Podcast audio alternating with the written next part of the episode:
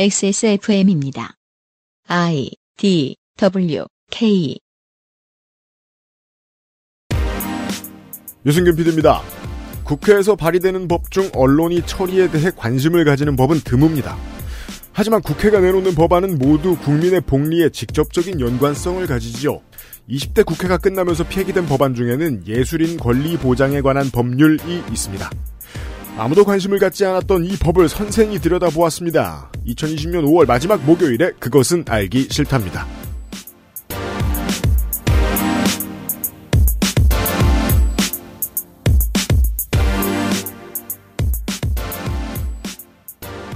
어떻게 지내셨나요, 청취자 여러분? 매주 목요일 한국 시간 오후 5시에 돌아오는 그것은 알기 싫다 365회입니다. 유승균 PD는 유승균 PD고요. 어, 윤세민 에디터가 있고요. 네, 안녕하십니까. 윤세민입니다. 이상평론 시간인데요. 저번 주에 말했던 그 기대 안 되는 시간이. 그럼요. 음, 왜 기대가 안 되냐. 좀 다른 분야지만 뭐 덕질인도 그렇고 뭐 에디터도 그렇고 저도 그렇고 어, 나름 예술계의 발을 들여다 놓은 적이 있었습니다. 그래서 이제 이런 얘기할 때 좀 신나하죠. 아무 그 연관도 없으신 분들은 관심이 없으실 얘기입니다. 예술인에 대한 법이요. 그런데 어, 이번 주에 들어보시면 한국 사회의 어떤 모양이 왜 이렇게 디자인되었는가를 음. 한국의 문화예술 정책을 통해서 좀 알아볼 수 있습니다. 저 사실 관심이 있을 수도 있어요. 예술인이 아니어도. 왜냐면 우린 모두는 예술을 소비하잖아요. 제 그 개인적으로 이제 그 이번에 손희상 선생의 이야기를 듣고서 어, 깨닫게 된 점 중에 하나는 왜 미스 미스터 트롯을 TV조선이 했는지 알겠어요. 어. 여러분도 들어보시면 대충 감 잡으실 수 있어요. 방씨 일가가 좋아해서? 제가 틀릴 수도 있어요. 잠시 후에 선생이 옵니다. 어, 30분 지각하지만 여러분들은 아실 필요 없죠. 이미 알려줘 놓고. 아실 필요 없다고 해서 뭐 제가 꼭 안 알려드리는 건 아니니까. 그것은 알기 싫다는 실천하는 사람들을 위한 노트북 한국 레노버 관절 건강에 도움을 줄 수도 있는 무르핀 나의 마지막 시도 퍼펙트 25 전화 영어 한의사가 제시하는 건강 솔루션 닥터라이즈에서 도와주고 있습니다. 10분으로는 부족합니다. 당신의 실력을 충분히 높일 수 있는 최적의 시간. 25분간의 전화 영어. Perfect 25.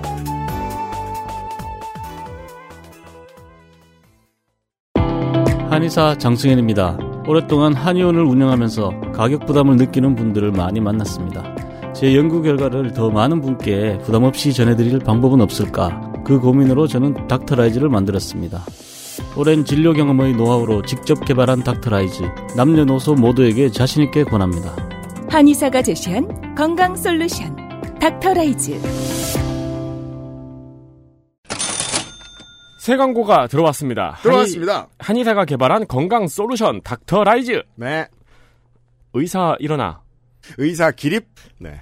방금 들으셨던 음원 어색한 사투리의 주인공이 바로 그 한의사입니다. 그 사투리를 잘못 배우셨다는 게 아니라. 네. 네. 저희가 한의사 선생을 모시고 서면 질문 답변도 받고 모셨는데 왜 질문 답변을 서면으로 받으셨어요? 아, 모시기 전에. 아, 네. 네, 그, 저, 뭐냐, 저, 저, 그, 서면 저거 할 때, 뭐죠? 인터뷰. 오디션 볼 때. 네. 모신 다음에 어색해가지고 쓱 내민 게 아니고요. 그건 아닙니다. 근데 이- 거의 그럴 분위기였다고 합니다. 인터뷰도 하고 급기야 음원에도 출연을 시켰습니다. 네. 제품 개발자만큼 신뢰가는 사람도 없는데 말투가 어색하니까 어쩐지 더 믿음직합니다. 유면성 PD의 말씀입니다.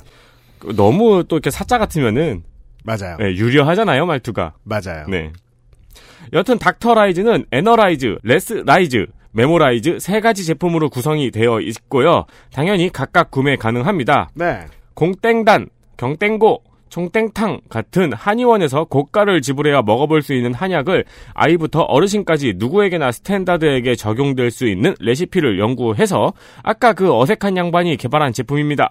한의원에 안 가시는 분들도 공땡단, 경땡고, 총땡탕은 찾아요. 근데 이제 시중에서 파는 거 말고 어, 한의원에서 지어야지 하고 생각해서 가면 깜짝 놀라서 돌아옵니다. 너무 비싸죠? 네. 네.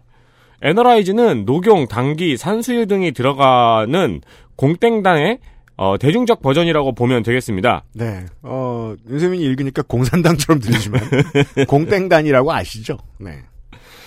어, 같은 재료가 들어가고 거기다가 유산균 발효의 과정을 거쳐서 만듭니다. 프락토 올리고당을 넣어서 쓴맛보다는 은은한 단맛을 내서 먹기에 부담도 없습니다. 인삼, 복령, 지황 등을 넣은 경땡꼬 컨셉의 레스라이즈, 원지 석창포와 21가지 약재를 넣어 만든 총땡탕 컨셉의 메모라이즈도 있습니다. 효능에 대한 얘기는 하고 싶지 않습니다. 사실 할 수가 없습니다. 할 수 없습니다, 저희는. 네. 20여 년간 한의원을 운영하면서 수많은 환자를 상대한 한의사가 어디 명의나 빌려주고 로얄티나 받는 게 아니고 직접 개발했다고 자부심을 마구마구 내비치는 게 마음에 들었습니다. 지금쯤 장밋빛 꿈에 젖어 있겠죠? 그럼요. 망할 수 있어요. 드셔보시고 판단하는 건 여러분의 목입니다. 일단 먹어본 저는 나쁘지 않았다고 말하고 싶군요. 저는 유면상 PD입니다. 그렇습니다. 저하고. 네. 액세스몰에서 만나볼 수 있습니다. 그렇습니다. 어, 저희가 그, 이 면접을 보죠? 네. 을 주제에. 이제, 만나 뵀을 때, 그, 윤세민이 말한 대로 되게 유려하게 말하고 막 그, 거드름 핀다. 그럼 바로 빠이빠이 합니다. 네. 어, 커피 잘 마셨습니다. 그러고 그냥 집에 와서 그냥 깝니다. 근데 뭐 대부분의 광고주가 유려하게 말한다기보다는 그 정말 팬이에요부터 시작하죠. 꼭 그렇진 않습니다. 근데 이제, 어, 만약에 영 투명스러운데, 그 사람을 얼마 안 만나본 사람의 투명스러움 아시죠? 아 그렇죠. 그러면 보통 합격입니다. 왜냐면, 사람도 안 만나고 그 모양 그 꼴일 동안에 뭘 했겠냐고요. 뭘 잘했으니까 들고 왔겠지. 개발을 열심히 했겠죠. 네, 보통은 진지하게 저희가 테스트를 합니다. 네. 어, 괜찮았습니다, 현재까지는. 네. 네. 그리고 광고주들이 당황하는 경우가 있죠. 뭐요? 저희가 테스트를 해보고 결정하겠습니다라고 말하면 네, 테스트를 좀 길게 했습니다. 이, 문, 이 물건은. 네. 확인을 해보셔도 괜찮을 것 같습니다. 특히나 이제 한의원을 몇 번 이용을 이것 때문에 해보신 분들이라면 더더욱이 고민해 보실 만합니다. 네 그리고 경땡단처럼 무슨 이렇게 환 네. 네, 그런 형태가 아니고요. 숙취 어쩌구로 파는 그, 저, 저, 뭡니까. 편의점에서 파는 그런 거나. 네. 그게 종류가 너무 많아서 전혀 도움이 안 되는데요. 아니면은 저, 저 뭐냐. 클럽 갔다 와서 먹으라고 광고하는 그런 것들처럼 생겼습니다. 네, 생기기는. 네. 음, 이미 써보신 분들이 있다면 여기서 구매하시면 좋고요. 액세스몰로 와주시고요.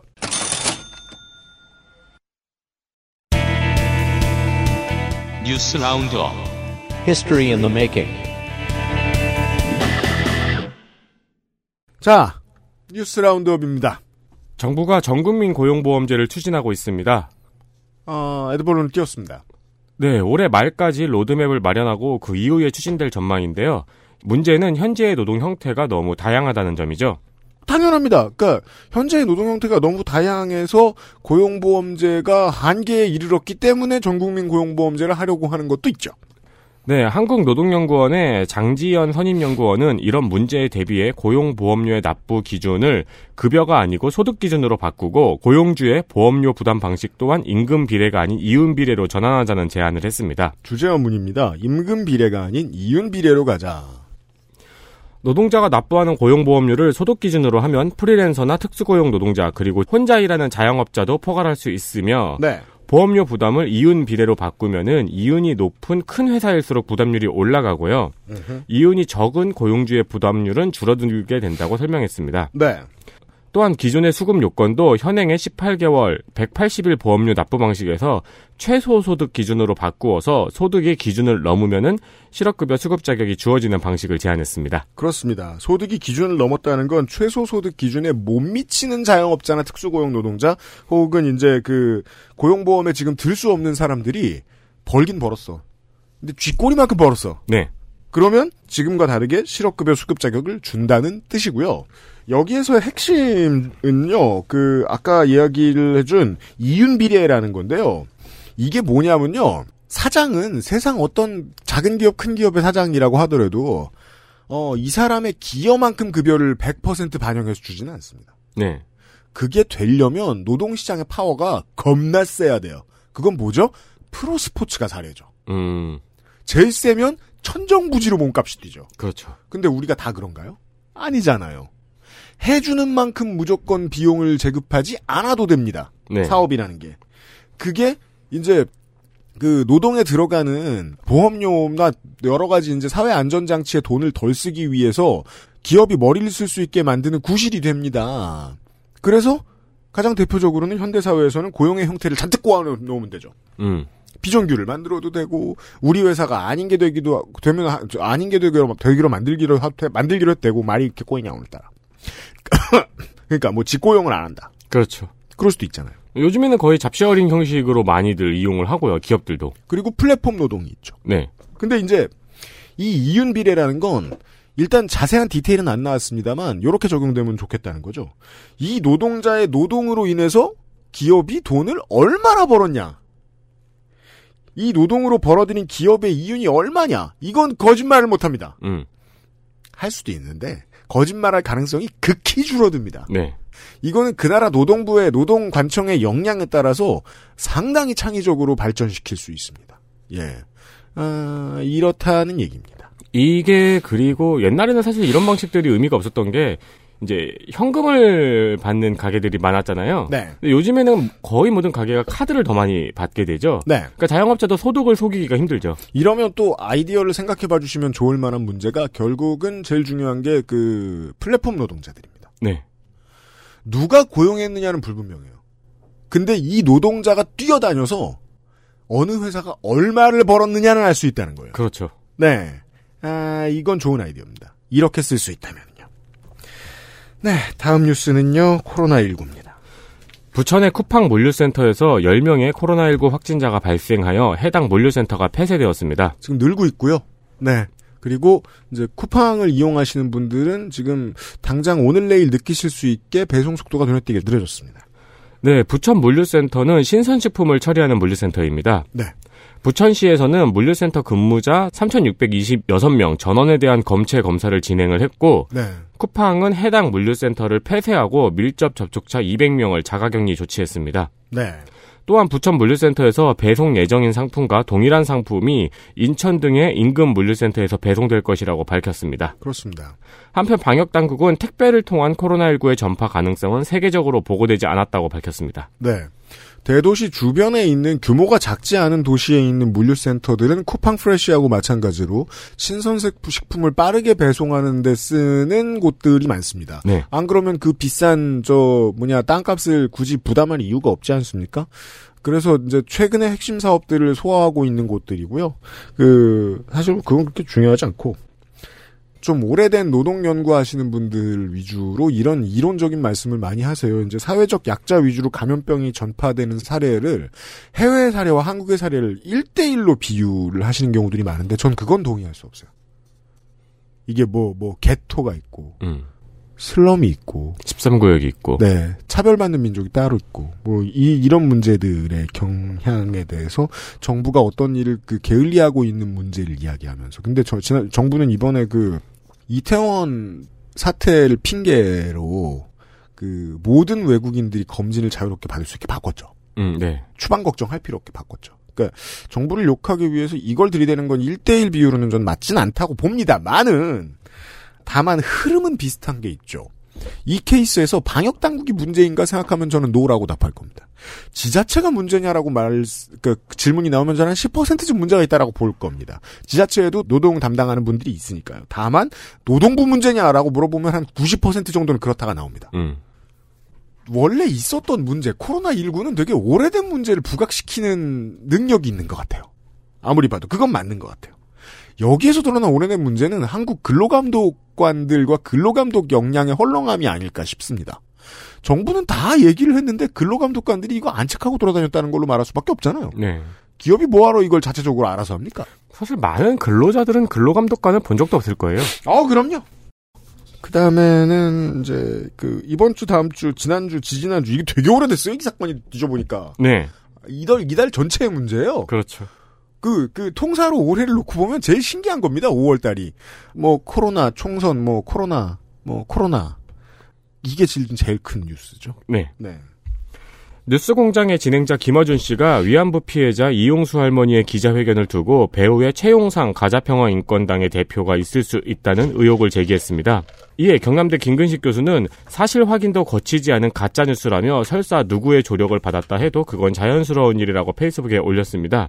진중권 전 동양대 교수는 이를 음모론이라고 일축하며 멍청한 이들을 위한 환타지물 삼류 문화 콘텐츠라고 페이스북에 올렸습니다. 어, 그리고 기자회견문은 그 수양딸이 작성을 했다고 직접 밝혔죠. 네. 27일 아침 뉴스공장에서 김어준 씨가 또 이에 대한 코멘트를 했고요. 네. 왜냐하면 이제 수비하는 위치죠. 그분은 보통 네. 이런 이슈가 있을 때. 그러니까 이런 이슈에 비판적으로 거드는 일은 없습니다. 왜냐하면 정치적 성향이 분명하기 때문에. 근데 이제 나머지 분들이 나왔는데 김근식 씨는 이제 그 NLPDR 사상을 주도적으로 만든 사람들 가운데 대표적 변절자. 어, 우리가 총선 시간에 그 정은정 축산인이 말씀드린 적이 있던 것 같고요. 네. 네. 빨갱이들은 진작에 알고 있던 이름이고 귀순한 뒤에 이제 보수 지지자들은 최근에 알게 된 이름인데 원래 되게 유명한 사람.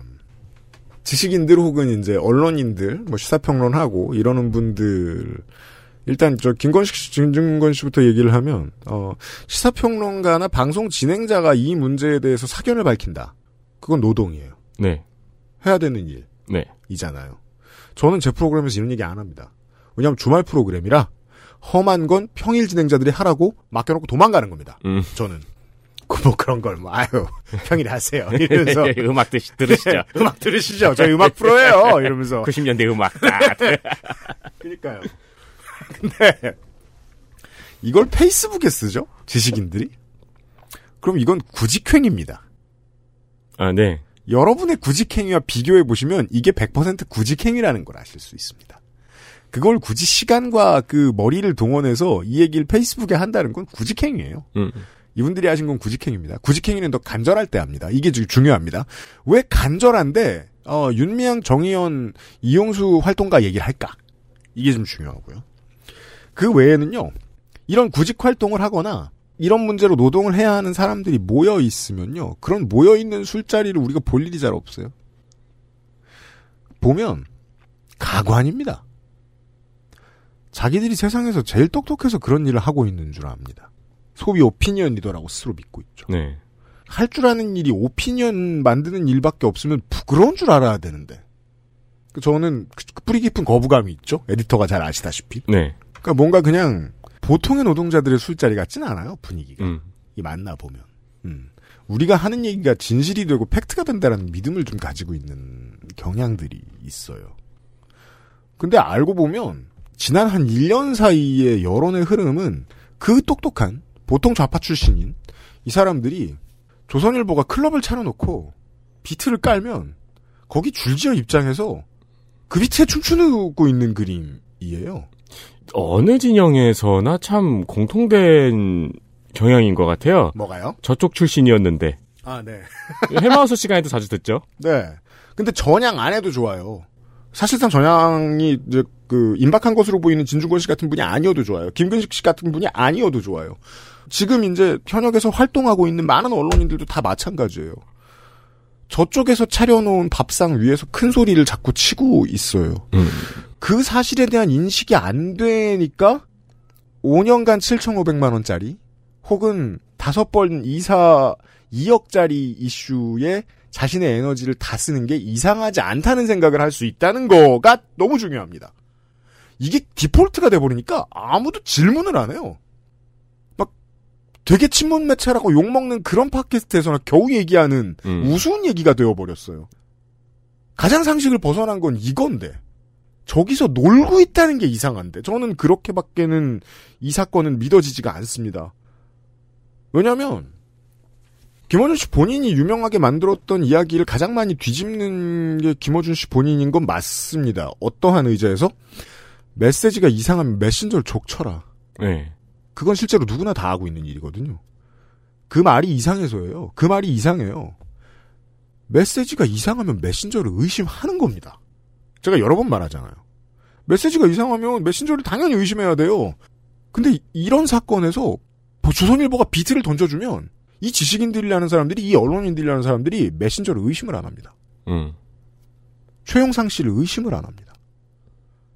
아니 인권운동가라고 말하는 사람이 인권운동들 사이의 가치를 따로 계급으로 매기고 자기가 공천을 못 받았다고 해서 민주당더러 아베보다 더하다라고 말하고 지옥이나 가라고 말하고 이용수 활동가 최영상 활동가 모두 당이 부르지 않았는데 정당에 공천을 넣었다가 탈락한 적이 있는 메신저들이에요. 네. 이 메신저들의 순수성을 왜 아무도 의심 안 하죠? 그리고 또 하나. 오랫동안 정규직을 했거나 연구 활동을 오랫동안 했던 사람들은 얼마나 작은 권력에도 사람들이 거짓말을 많이 보탤 수 있는지에 대한 상상력이 좀 없어요. 이게 많이 불안한 문제입니다. 이미 2월, 3월에 3월이죠. 이미 3월에 가자 환경당의 최용상 대표는 윤미향 때문에 내가 자리를 뺏긴 것 같다. 말도 안 된다. 음. 라는 말을 많이 했었어요. 네. 근데 저는 이제 정치의 한가운데를 이해하기 위해서 이 사람들의 의견을 종종 접하곤 하는데 이 정도 억지 주장을 내놓는 사람들은 보통은 인류가 가지고 있는 현재의 최신판의 모든 왜곡의 기법을 다 동원합니다. 그건 당연한 거짓말 끼워넣기, 약간의 팩트를 뒤집기. 우리가 유튜브 극우 유튜브들에게서 보고 있는 모든 방법을 다 동원한다고요. 그렇게 의혹이 증폭되면 신나서 받아쓰는 곳들도 있죠. 근데 신나서 받아쓰는 곳들이 나왔을 때 이 메시지가 왜 떠돌고 있는가라는 통사적인 문제를 생각해 보는 게 그렇게 바보 같아 보이나 보죠? 그렇게 아, 씨, 단어가 생각이 안 나네. 특히나 이 손이상이 바깥에서 깃을 올리고 있으니까 더 배기 싫어가지고 지금 그럴 땐 단어가 생각이 안 나. 단어가 진짜 생각이 안 나. 네. 장난 아니야. 깃 내려 빨리. 깃을 내리고 있습니다. 손이상 선생. 아 그게 그렇게 진영 논리 같아 보이냐는 거예요. 이 전장에서 놀고 있는 모습이 그렇게나 우스운데 그냥 진영 논리에 많이 경도된 분들이 자꾸 그 죄의 크기 이야기하잖아요. 윤석열 장모 이야기하고. 근데 그 이야기는 진영 논리에 경도되지 않은 사람들도 자주적으로 많이 생각해 봐야 되는 문제 같거든요. 만약에 민주당이 최영상 씨처럼 좀 치졸하게 분노했으면 지금쯤 쉬지 않고 태영호를 괴롭히고 있었을 거예요. 재단에 바치려고 애썼을 거예요. 이 사람의 재산 18억을 가지고. 음. 근데 지금 우리가 노는 비트는 2억짜리라니까요. 다섯 번 이상한 2억.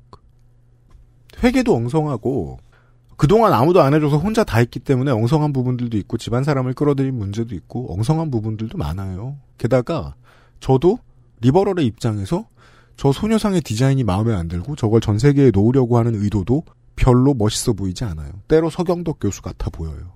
근데 이게 이참에 같이 비트 맞춰서 춤춰줄 일인가요? 전혀 그런 생각 들지 않아요. 그래요. 뭐 바보 같은 시민운동이었다 칩시다.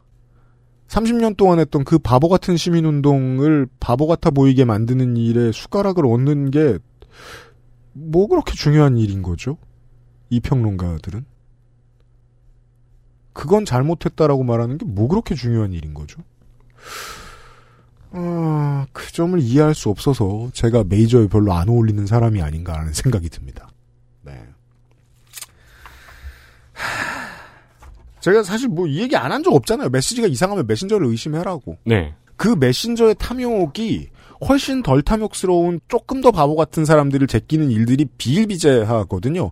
제가 그 제보 온 메일들의 말씀들 중에 짧은 말이 제일 인상적이었던 게 그거였다니까요. 평상시 사람들도 동호회 깰 때 많이 하는 짓이라고.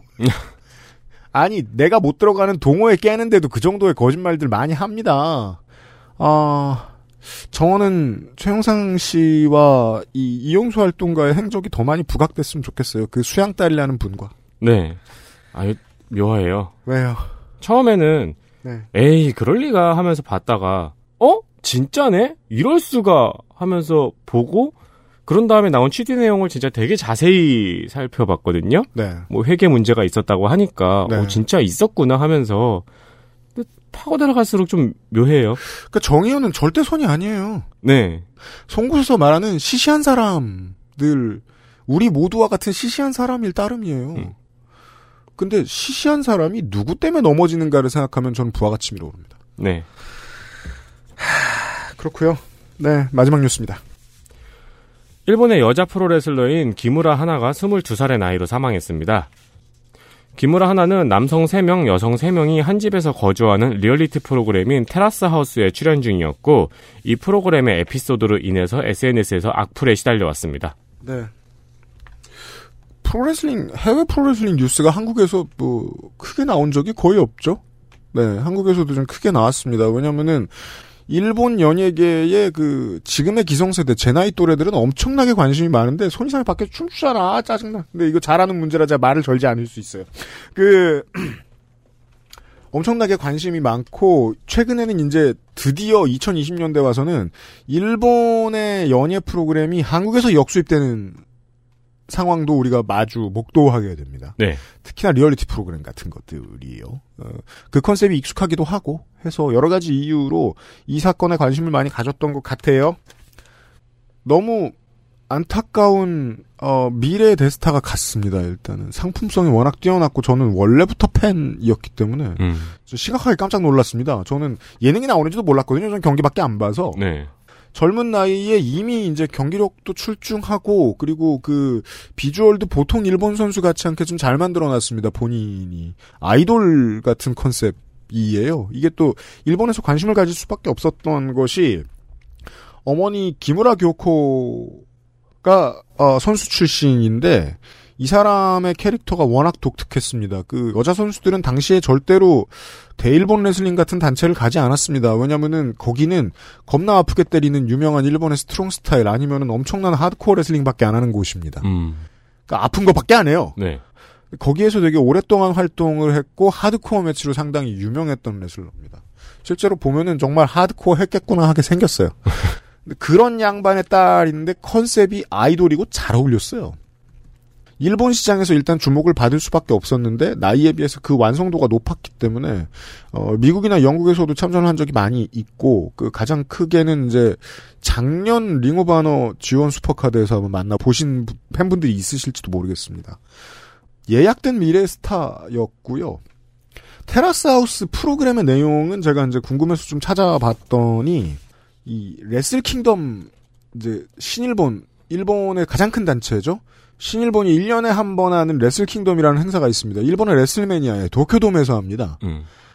근데 이 레슬 킹덤에 보통 여자 그 신일본은 여자 선수가 없습니다. 원래.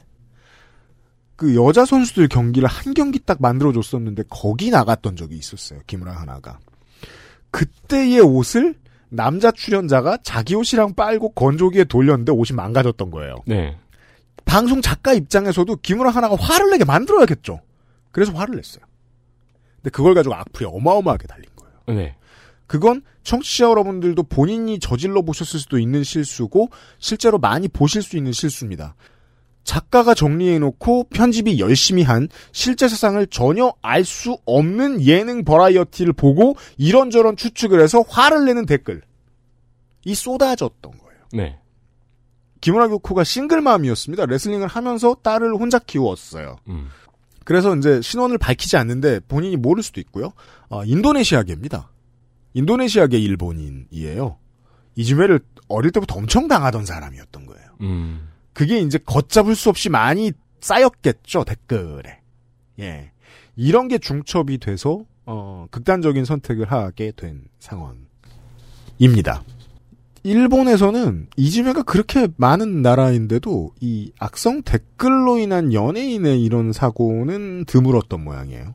그래서 지금 일본 사회 전체가 좀 깜짝 놀랐고 네. 어, 뭐 전 세계의 뭐 레슬러들은 레슬러들대로 어, 많은 반응들을 보여주고 있는 것 같더라고요.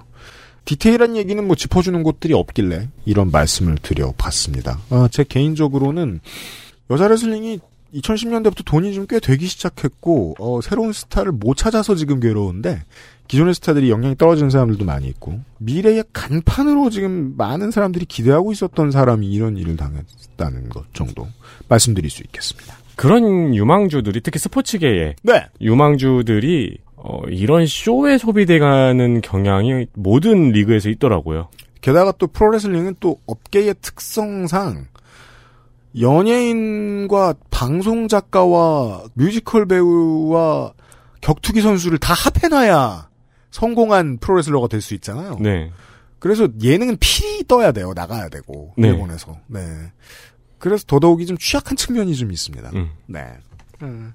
이런 사건들 전해드렸습니다. XSFM입니다.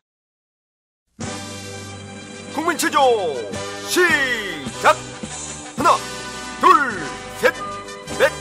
다섯 여섯 일곱 여덟 발목 운동 하나 둘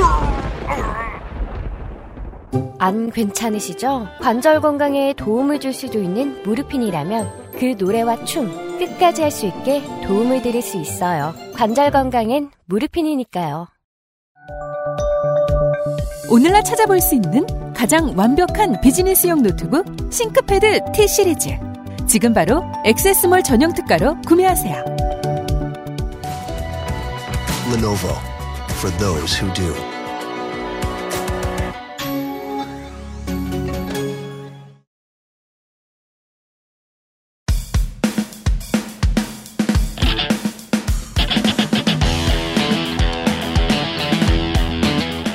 여러 가지 문제로의 다양한 접근. 이상 평론.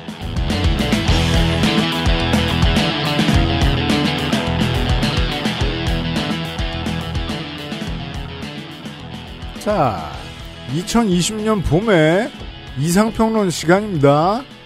어, 원래 좀, 저, 중요한 얘기를 해줄 줄 알았는데, 하등 중요하지 않은 이야기를 들고 왔습니다. 이 중요한 얘기 아닌가요? 인사? 안녕하세요. 손이상입니다. 아, 아, 그렇죠. 사실 이게 중요한 얘기라고, 중요한 얘기였을까요, 그게? 아, 뭔가 이렇게 준비하고 있었던 게 있었는데요. 그게- 하지만 중요한 지점을 몇 가지 이제 뭐 제가 원고를 보면서 발견하긴 한 게 있어요. 네. 그건 이제 오늘 내일 얘기해보고요. 네, 알겠습니다. 어, 네, 그 원고를 좀 새로 썼습니다. 얼마 전에 예술인 권리 보장에 관한 법률이 국회 법사위에서 자- 좌초가 됐죠. 그렇답니다. 네. 묻지 말아요. 아무도 몰라요. 그렇죠. 아무도 모르고 있었지만, 아니 근데 저나 뭐 이제 그 예술 문화 예술 관련 그렇게 그쪽에 계신 분들은 많이 이제 그 이제 민감한 사항이죠. 근데 제가 아무리 이 문화 예술 관련자로 20년을 살았어도 네. 저는 전혀 관심 없던 분야예요. 그렇죠. 그거에 대해서는 천천히 논증할 거예요. 오늘. 아, 알겠습니다. 왜 나는 문화 예술 분야에 있었는데 UPD는 왜 이거에 관심이 없었나 평생. 음. 음. 네. 그 예술인 권리 보장에 관한 법률이 뭐냐 하면은 지난 정부 때 블랙리스트 사태를 계기로 그와 같은 사태가 재발하는 걸 막기 위해서 만들었던 법률이고요. 그렇습니다. 그래서 문화예술계의 관심은 뜨거웠지만 일반 대중에게서는 네이버 댓글이 빵개.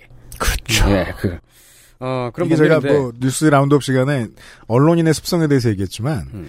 댓글러들도 똑같아요. 네, 그렇죠. 어. 그러니까 제일 화끈한 클럽에서만 놀아요. 네, 그 네. 재미없는 것들은 사실 이렇게 사실 보면은 문화부 장관이 누가 된다 하는 댓글에 그런 뉴스에도 댓글이 빵개고요. 그것도 이제 유인총 같은 또라이가 돼야 네, 그렇죠. 관심을 가질까 말까. 네. 어, 뭐, 국립현대미술관장 누가 됐다, 막. 댓글 빵개입니다. 그럼요. 이 정도로 이제 우리, 그 이제, 그, 그, 네이버 댓글러 분들이, 그 이제, 그 문화, 예술 이쪽에 좀 이렇게 그 많이 관심을 안 가지고 있는데, 네. 인- 인생을 살면서 국립현대미술 관장이 누군지는 한 번도 안 적이 없었던 것 같네요. 아, 그렇죠. 저, 저만 해도 국립현대미술관장에 관심을 가졌던 게 예전에 그 서울대 교수였던 분이 국립현대미술관 관장을 하셨는데, 음. 그분이 관장을 하시는 동안에 그 국립현대미술관에 그 이제 납품이 된 모든 작품들을 단 두 명의 그, 저기, 뭐야, 브로커가 네. 해먹었어요. 음. 그리고 국회 청문회를 보니까 그 브로커가 그 국립현대미술관장의 부인의 빤스까지 사주고 막 그랬더라고. 오. 그러니까 그런 사건이 나와야지 사람들이 뉴스를 본다고요. 그렇죠. 그, 하여, 그, 근데 그 국립현대미술관장 상당히 중요한 자리거든요. 근데 그, 아무튼 그렇습니다. 네, 제- 그, 재작년까지는 저 바르토메우 마리 씨였고요. 네. 예, 작년부터는 윤범모 교수네요. 예, 법모 형님. 네, 예. 가천대 회화과 교수였어요. 예, 민중미술 씬의 어떤 이제 그 이제 큰형님 같은 분이시죠. 그렇군요. 예. 네. 하여간 이제 그, 처음 어, 알았어요. 네. 큰 형님인 것도 처음 알았어요. 작은 형님인 줄 알았는데. 아유, 큰 누나라고 해서 뭐 우리는 믿었을 거거든. 네. 네, 하여간 이제 예술인 권리, 아, 이 사장, 아무도 모르는 예술인 권리 보장에 관한 법률이 이제 여상규 법사위원장이 국회, 어, 다음 국회에서 합시다 하고 이제, 그죠. 예, 뽕, 아무도 뺑, 모르는 걸 쌩까기까지 했어요. 네, 이렇게 네. 방망이를 두들겼습니다. 법사위의 야신이죠. 예. 네. 어. 그래서 이제 문화예술계의 예, 어, 예, 예 술인 단체들이나 그 활동가들 같은 경우는 이제 반발을 좀 하고 있는데 또 동시에 이 사람들은 이 법안 자체도 좀 씹고 있습니다. 음? 어, 이제 이 법안이 좌초돼가지고 반발하는데, 이 법안도 문제가 있다고 그러는 거예요. 아, 문제 있는 법안이 통과되지 않은 걸로도 화를 내고. 아, 네, 그렇습니다. 네, 통과돼도 화냈겠네요. 네, 그렇습니다.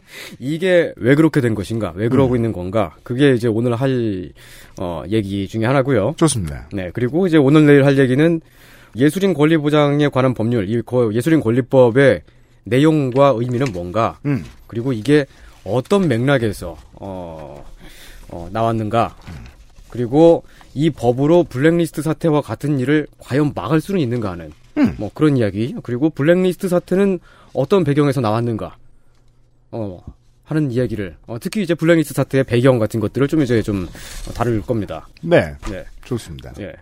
이게 사실은 몇 년 된 얘기잖아요, 벌써? 네. 예. 근데 이제 대부분 이제 안 다루고, 우리뿐만 아니고 다른 데서도 안 다루고 그랬던 게. 그렇죠. 인기가 없습니다, 이게. 아, 그럼요. 예. 네.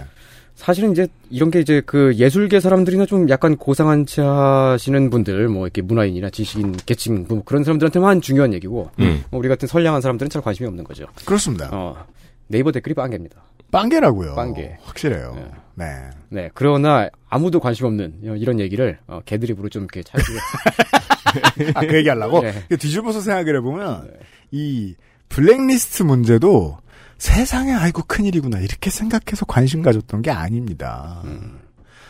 아, 이 정부의 그 적폐 혹은 비리들 가운데 이런 것도 있으니까. 아, 그렇죠. 그래서 봤던 거예요. 아니 그리고 네. 그 블랙리스트에 이제 우리가 잘 아는 예술인들도 있었으니까요. 네, 비트가 팔리기란 그렇게 어려워요. 그렇죠. 네. 아, 이제 그 얘기를 어떻게, 어디부터 시작하냐면은 이게 그, 90년대 후반인데요. 음. 네. 많이 예- 예전으로 가죠. 90년대 후반의 일입니다. 어, 부산에 아주 중요한 잔치가 있습니다. 어, 부산 국제 영화제라고. 네. 어, 그 부산 그때쯤 시작했을 거예요? 네. 네. 그 부산 국제 영화제의 개막식을 할 때였습니다. 음. 그 이제 개막식 하면은 영화 배우나 유명 인사들이 레드 카펫을 밟고 막 이렇게 등장을 하죠. 그렇죠. 네. 막 이렇게 옵니다. 음. 그러면 사람들이 거기 구경꾼들이 막 왕창 몰려들어가지고 구경하고 막 그러는 잔치인데 사회자가 아 저기 지금 배우 안성기 씨 오십니다. 그러니까 사람들이 막 와 그래요. 그렇죠. 어, 그리고 또 저기 막 주윤발 씨 오십니다. 그러니까 와 그래요. 아, 그때는 저, 저 중국어로 이름을 읽지 않았죠. 아 그렇죠. 저울룬파라고. 그래서 그죠. 이제 주윤발 씨는 몰랐을 거예요. 자기 얘기하는 네. 누구? 잘못 잘못 나왔나? 네, 하여튼 뭐 딴 놈? 그, 네. 네. 그 해외에 이제 그 유명 스타들도 막 많이 많이 오고 그랬는데 사람들이 네. 와 이러, 이러는데 그러다가 사회자가 저기 김대중 씨 오십니다. 그러니까 사람들이 막 완전 열광을 해가지고 으아 이제 난리가 난 거야. 막, 막 무슨 막 일어나가지고 막 박수 치고 막. 막, 막 무슨 막 진짜로 막 두 손 들고서 푸처 연습하고서 막 김대중 김대중 막 환호하고 막 그런 거예요. 실제로. 부산에서. 네, 진짜로 그랬습니다. 근데 제가 이제 그, 이걸 뭐 보질 않아서 모르겠습니다만, 저 네. 그냥 선생이 그렇다니까 제가 믿겠습니다만, 네. 어, 90년대 말이면은, 저, DJ가 대통령이 되기 전이었거나, 직전이었거나, 네. 대통령이 된 대통령이 직후입니다. 되기 전이죠. 네. 대통령이 되기 전에 그럼 더 뜨겁죠. 예, 아직은 DJ였을 때. 음. 2회 부산국제영화제였고 당시에는 국민회의의 총재였네요. 아, 네네. 네, 지금 그때까지는 이제 DJ 펌디스 파티 하고 있을 때. 그렇죠. 펌디스 파리 할 때. 아, 이 당을 맡아주시오, 일 때. 네. 네. 네. 요즘이야 이제 영화 팬이라고 하면은 뭐 직조와 명징이 무슨 소리냐 막 이런 이런 얘기하는 사람들을 이제 영화 팬이라고 하지만 명징하게 직조. 어, 예, 그때만 해도 영화 팬이라고 하면 일단 어 대부분의 이제 그 당시만 해도 외국 영화는 한국에 수입이 잘 안 되던 때였잖아요. 어 수입이 안 될 뿐만 아니라 금지가 되거나 이상하게 만든 어떤 검열 삭제판 막 이런 게 나오고 막 그럴 때여가지고 음. 그 당시에 되게 헤비한 그런 그 시네필 영화 팬들은 기본적으로 불법을 저지르는 사람들이었거든요. 키노 키노 세대. 네.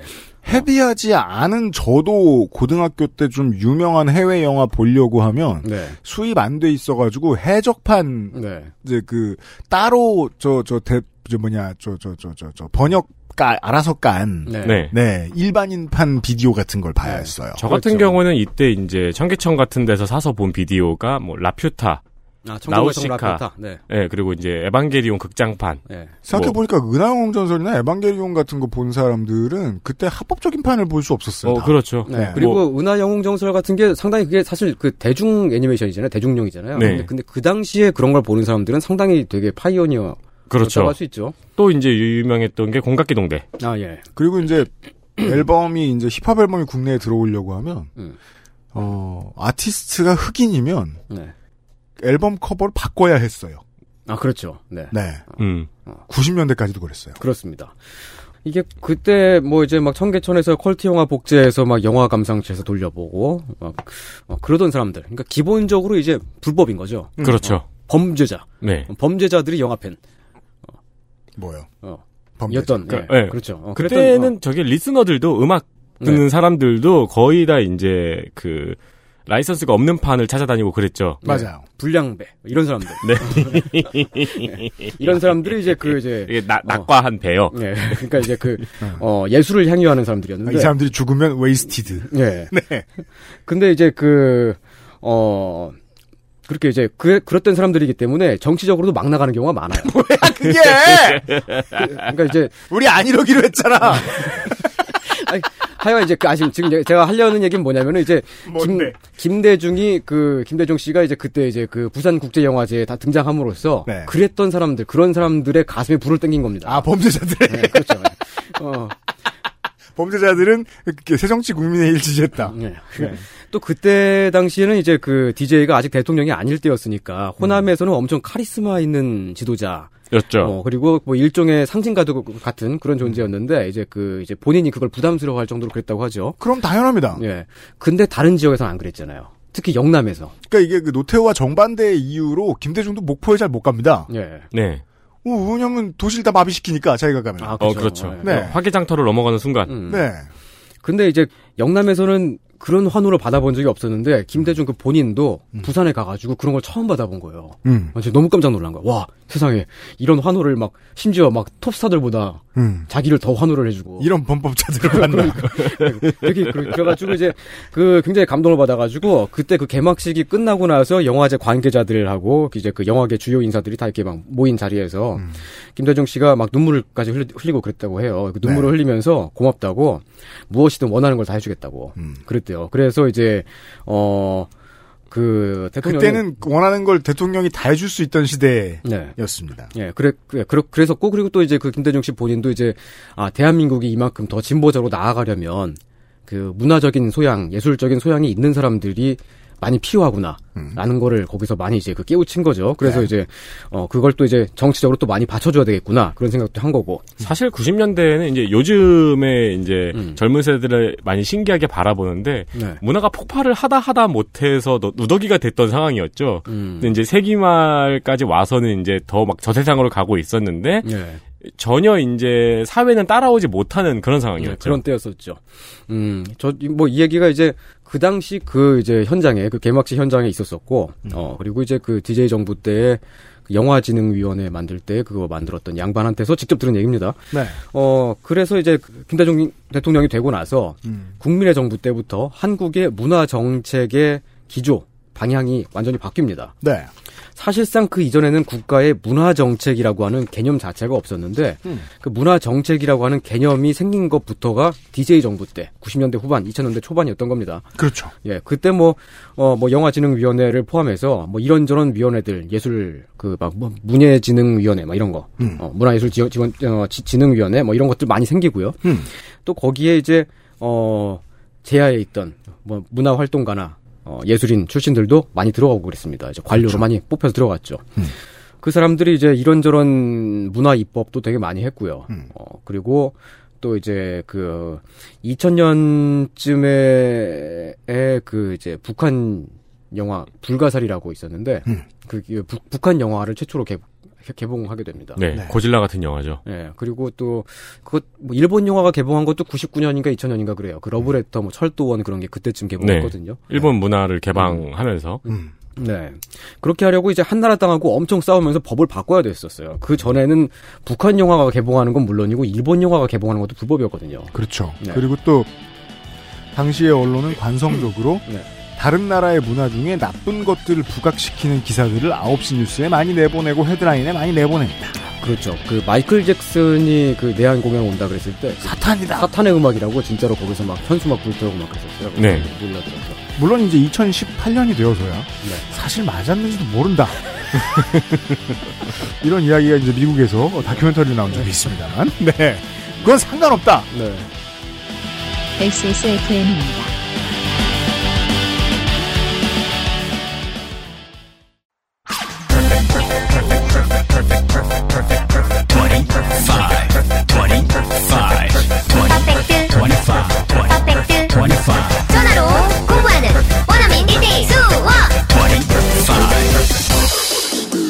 Why don't you call perfect 25?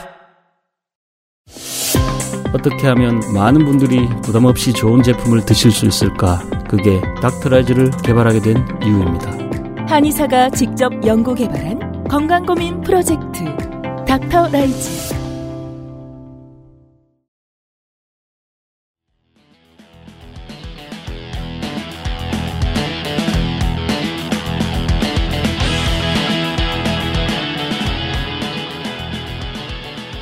음악도 마찬가지입니다. 그때 뭐 페니실린이라고 하는 일본 밴드가 있었는데요. 그것도 한 2000년쯤이었던 것 같아요. 페니실린 밴드의 시절에 이제 이런 일본 밴드의 음악을 듣고 자란 많은 남성들이 어, 살다 처음으로 어, 화장에 관심을 가지게 되죠. 네, 그 네. 와 비주얼을 저렇게 하는 뮤지션이 있구나. 네, 그런 공연을 어, 한국에서 처음 하게 됩니다. 네. 그 전엔 불법이었죠. 정확히는 이제 일본어로 노래를 하는 공연이 불법이었는데. 네. 그래서 이제 와가지고 뭐, 뭐 딱정벌레 어쩌고 하는 그런 한국어 음. 가사도 노래를 부르고. 이 노래는 이제 너무 음. 발음이 안 습해서 이제 한국에서는 마치 식섭송처럼 네. 이게 이 사람이 일본어로 부른 건데 한국어처럼 들린다라는 오해를 받아서 유명해졌죠. 네. 사실 한국어로 부른 건데. 그죠. 초난강하고는 좀 레벨이 다릅니다. 네. 어, DJ 때 이렇게 문화를 개방한 것을 문화 개방이라고 하죠. 이 있어 보이는 개소리. XSFM의 현관문을 연 것을 문열림이라고 합니다. 네. 아, 요즘에 저기 일본의 어떤 정치인 고이즈미 씨가 이제 항상 이렇게 말을 이렇게 하더라고요. 고이즈미 신지로. 그 아, 멋져요. 고이즈미의 어휘를 찾아보시면 음. 정말 재미있는 어법을 많이 발견하실 수 있습니다. 그- 그 대표적인 게 이제 경기가 좋아지면 불경기를 벗어날 것이다. 죠 한국 에서 제일 유명한 건 저거죠. 아니, 전 세계적으로 제일 유명한 게 이제 펀쿨색. 네, 그렇죠. 네. 근데 이제 그 고이즈미의 환경상의 논리가 워낙에 이 반박할 수 없기로 유명하기 때문에 네. 알아보시면 재밌습니다. 그렇죠. 문화를 개방한 게 문화 개방. 반성을 하는데 반성하는 것처럼 보이지 않는 것을 반성하겠습니다. 네. 사실 뭐 이제 다시 이제 우리 우리가 이제 그 얘기로 돌아가면 그 이전에 90년대쯤 혹은 좀 더 파이오니어들은 이제 한 80년대 후반쯤부터 우리가 이제 막 그 청계천에서 불법 복제한 CD, 아 그때 CD가 아니었죠 비디오를 막 이렇게 어 사가지고 보기도 하고 막 그런 걸로 막 런디엠 CD도 듣고 막 엑스제팬도 듣고 막 젊은 층들은 많이 그러긴 했었습니다만 네. 사실 그때 우리가 그 외국 그런 문화예술을 접했던 거는 요즘에 북한 사람들이 그뭐 한류 드라마 막 그 불법 복제해가지고 보는 것처럼 똑같습니다. 네, 그런 것처럼 사실 그러니까 그때까지 굉장히 폐쇄적이고 그렇게 그 개방되지 않았던 것을 DJ 때 그게 문이 딱 열리게 된 거죠. 그렇죠. 음. 근데 진짜 웃긴 게 그 전에 그렇게 청계천에서 사서 보고 듣던 게 더 짜릿하고 재밌긴 했어요. 그렇죠. 불법이니까. 아니 근데 그, 그때 봐, 봤- 아 그때는 또 이제 뭐 하나 사면은 한 번 보지 않았잖아요. 계속 봤잖아요. 네. 그러니까 좋은 컨텐츠인데 구하기 어려우니까 더 열심히 찾게 되죠. 맞아요. 그렇죠. 어. 네. 지금은 뭐 넷플릭스에 너무 많으니까 음. 그아 뭐 보지 하고 이렇게 쭉 내리는데 한 30분 걸려요. 그러니까 넷플릭스 시대 이후로 이제 IPTV까지 모두 들어온 이 저 드라마나 영화 콘텐츠들이 한국의 콘텐츠와 해외의 콘텐츠가 사실상 동일 선상에서 경쟁할 수 있게 됐어요. 음. 네. 그전에는 케이블 TV와 공중파라는 위계도 있었고 그랬는데 지금은 그게 이제 거의 사라졌죠. 저 그거 너무 웃겼어요. 뭐요? 그 Kingdom 유행했잖아요. 네. 근데 외국인들을 보기에 한국인들이 반투명한 너무 멋진 모자를 쓰고 있는 거예요. 갓. 그래서 사람들이 저 모자의 이름이 뭐냐 그러니까 한국 사람들이 갓 이런 거예요. 어, 그건 마치 저 싸이의 챔피언 노래 가사를 분석해 주는 어, 것처럼 그렇죠. 어려 어려운 일이죠. 그 단어는 너를 뜻해. 이런 설명. 네. 땡땡 means you. 네, 그렇죠. 어, 사실 이제 그래서 이제 어, 김대중 정부 때 국민의 정부 때 네. 그렇게 막 문화 정책 같은 것들이 많이 바뀌었고 음. 그 당시에는 이제 저도 그 당시 사람입니다만은 그 당시에 그 뭐가 변하는 건지 잘 몰랐는데 그 지금 좀 이렇게 나, 나중에 좀 시간이 지나가지고 보니까 어, 이게 엄청나게 대단한 거더라고요. 음. 그 엄청난 변화가 있었던 거고 네. 어, 아까 영화제 얘기를 잠깐 했었습니다. 영화제, 그래서 이제 그 국민의 정부 때, 그리고 그 이후에 참여정부 때에도 영화계, 그리고 거기에 이제 덧붙여가지고 연극계, 어, 인사들의 입김이 그 이제 이 민주당계 정부에서 좀 많이 세지게 됩니다. 음. 그렇습니다. 참여정부에는 이제 가장 대표적이었던 사례가 이창동 감독의 그렇죠. 문화부 장관 행위였죠. 네. 그리고 그 다음에도 이제 김명곤 배우. 네. 어, 이제 뭐 장관이 그럴 정도니까 이제 뭐 관료들도 많이 이렇게 들어가게 되죠. 근데 이제 그 당시의 영화계는 뭐 다 그렇다고 말을 할 수가 없습니다만은 대체로 좀 전반적인 이제 그 성향 같은 게 정치적인 성향이 붉은 이들이 좀 있었다. 그렇죠. 왜- 네. 기본적으로 이제 불법을 저지른 사람들이니까. 그래갖고 이제 좀 그 뭐 약간 그 국민 승리 20일이나 네. 민노당 정도 지지하고 뭐 그런 그런 성향인 사람들이 그 문화부 산하에서 음. 그렇죠. 어, 복숭아 나무 아래 맹약을 맺은 거죠. 그렇습니다. 이게 이제 그 DJ 정, 국민의 정부 때를 들여다보면은 이 상당수의 그 요쪽에 왼쪽의 인사들이 왜 지금 민주당에 이렇게 오래 포진해 있나의 그림이 보입니다. 네. 네. 음.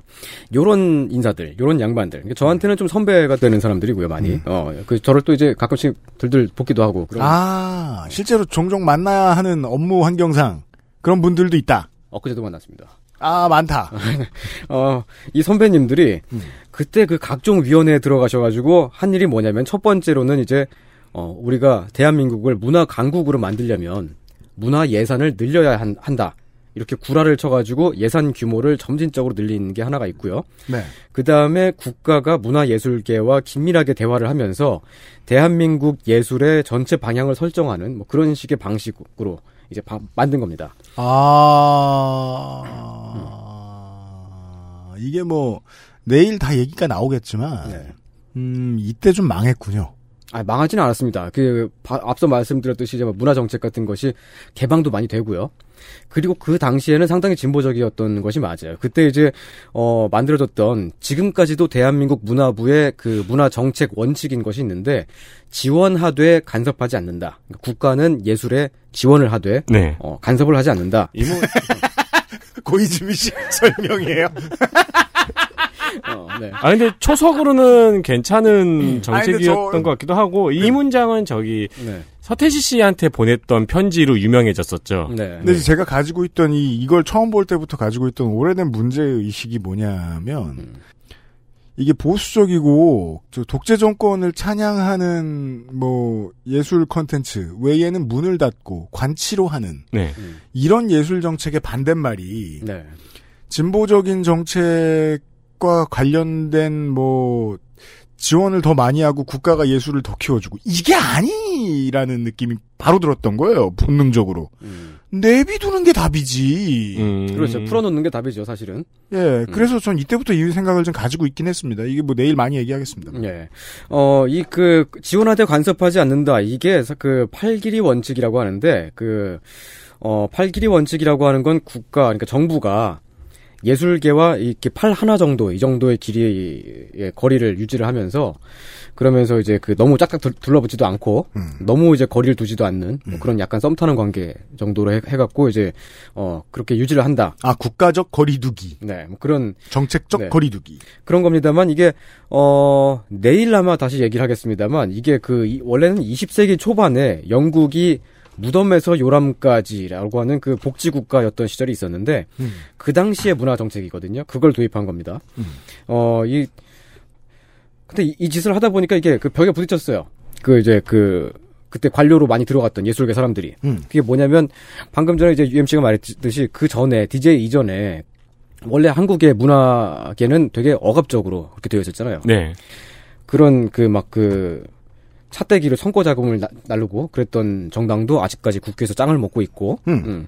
또 DJP 연합에서 JP가 나가면서 정부가 힘이 쭉 빠져나가게 됩니다. 그렇습니다 음, 현자타임이 막 오고 음. 그래서 모든 걸 다 개혁을 하진 못했고 그래서 이제 어, 적당히 타협하는 정도로 이 국가 시스템 자체를 없애버릴 수는 없으니까 그 무- 문화부 시스템 자체를 없앨 수는 없으니까 그거를 그냥 그대로 두되 다만 좋은 쪽으로 점진적으로 이렇게 바꿔 나가자 하는 식으로 그렇게 된 겁니다. 근데 그게 이제 어 점진적으로 바꿔 나가자라고 하는 거는 결국 이전에 있었던 시스템이랑 지금 새로 만드는 소프트웨어가 음. 혼재가 되는 거죠. 음, 사람은 그대로인데 정책을 바꿨어. 네. 그러니까 이제 그 20세기 초반에 영국 복지국가식의 그런 문화 정책 모델을 하고 그리고 그 이전에 아니 그러니까 그 한 80년대 70년대에 한국식 문화 정책 모델이 섞인 거죠. 그 한국식 모델이라고 하는 건 당연히 어 군부 독재 시절도 모델이고요. 네.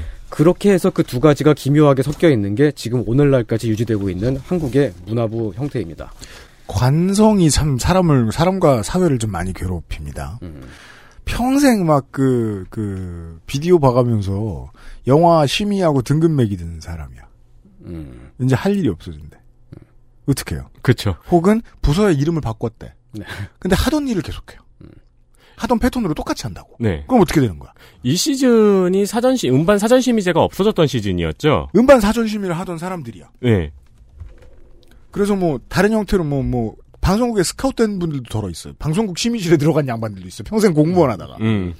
아 이런 가사는 안 되지 막 텃세를 부려요. 어 여기 아니 그 아무리 그래도 건전가요는 있어야 듣는 맛이 있지 이러면서 텃세를 부린다고. 관성은 어떻게든 작용됩니다. 네. 게다가 어 국가처럼 썼던 돈을 계속 써야 되고 안 그럼 누가 삥땅 치니까 그리고 공무원 한꺼번에 다 자를 수도 없고 그렇죠. 공무원의 일자리를 한꺼번에 다 뒤집어 바꿔 바꿀 수도 없고 이런 경우면 출구 전략이 너무 힘듭니다. 예. 그 일부분에서 국지적으로 일어나는 권력 공백은 보통 그런 이유로 발생을 합니다. 네. 예. 그러니까 단적으로 사전 심의제를 없었으면 사전 심의실에 있는 사람들은 이제 뭘 하냐고요? 어, 그, 그, 사전 심의실에 있는 사람들은 사랑 노래가 가난하면 안 돼. 막 이런, 그걸 계속 하고 있죠. 그럼요. 2005년에는 그래서 막 그것 때문에 노래를 하나도 못튼 가수가 있어요. 그러니까 아직까지 그 내 통장에 3만 원밖에 안 찍히는 이유가 다 거기서 나와 있어요.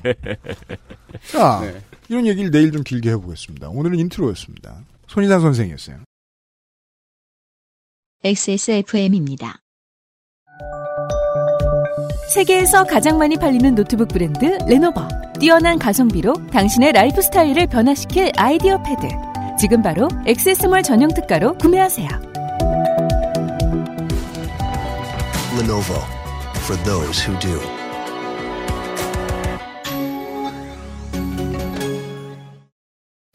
안 괜찮으시죠? 관절 건강에 도움을 드릴 수 있어요. 관절 건강엔 무르핀이니까요.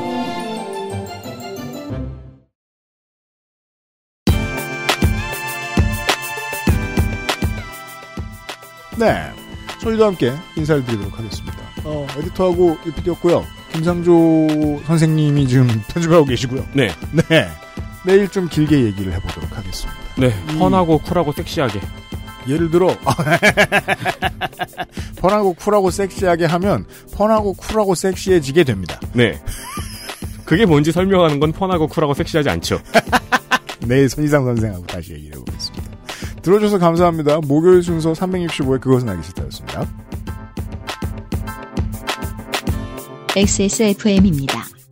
I D W K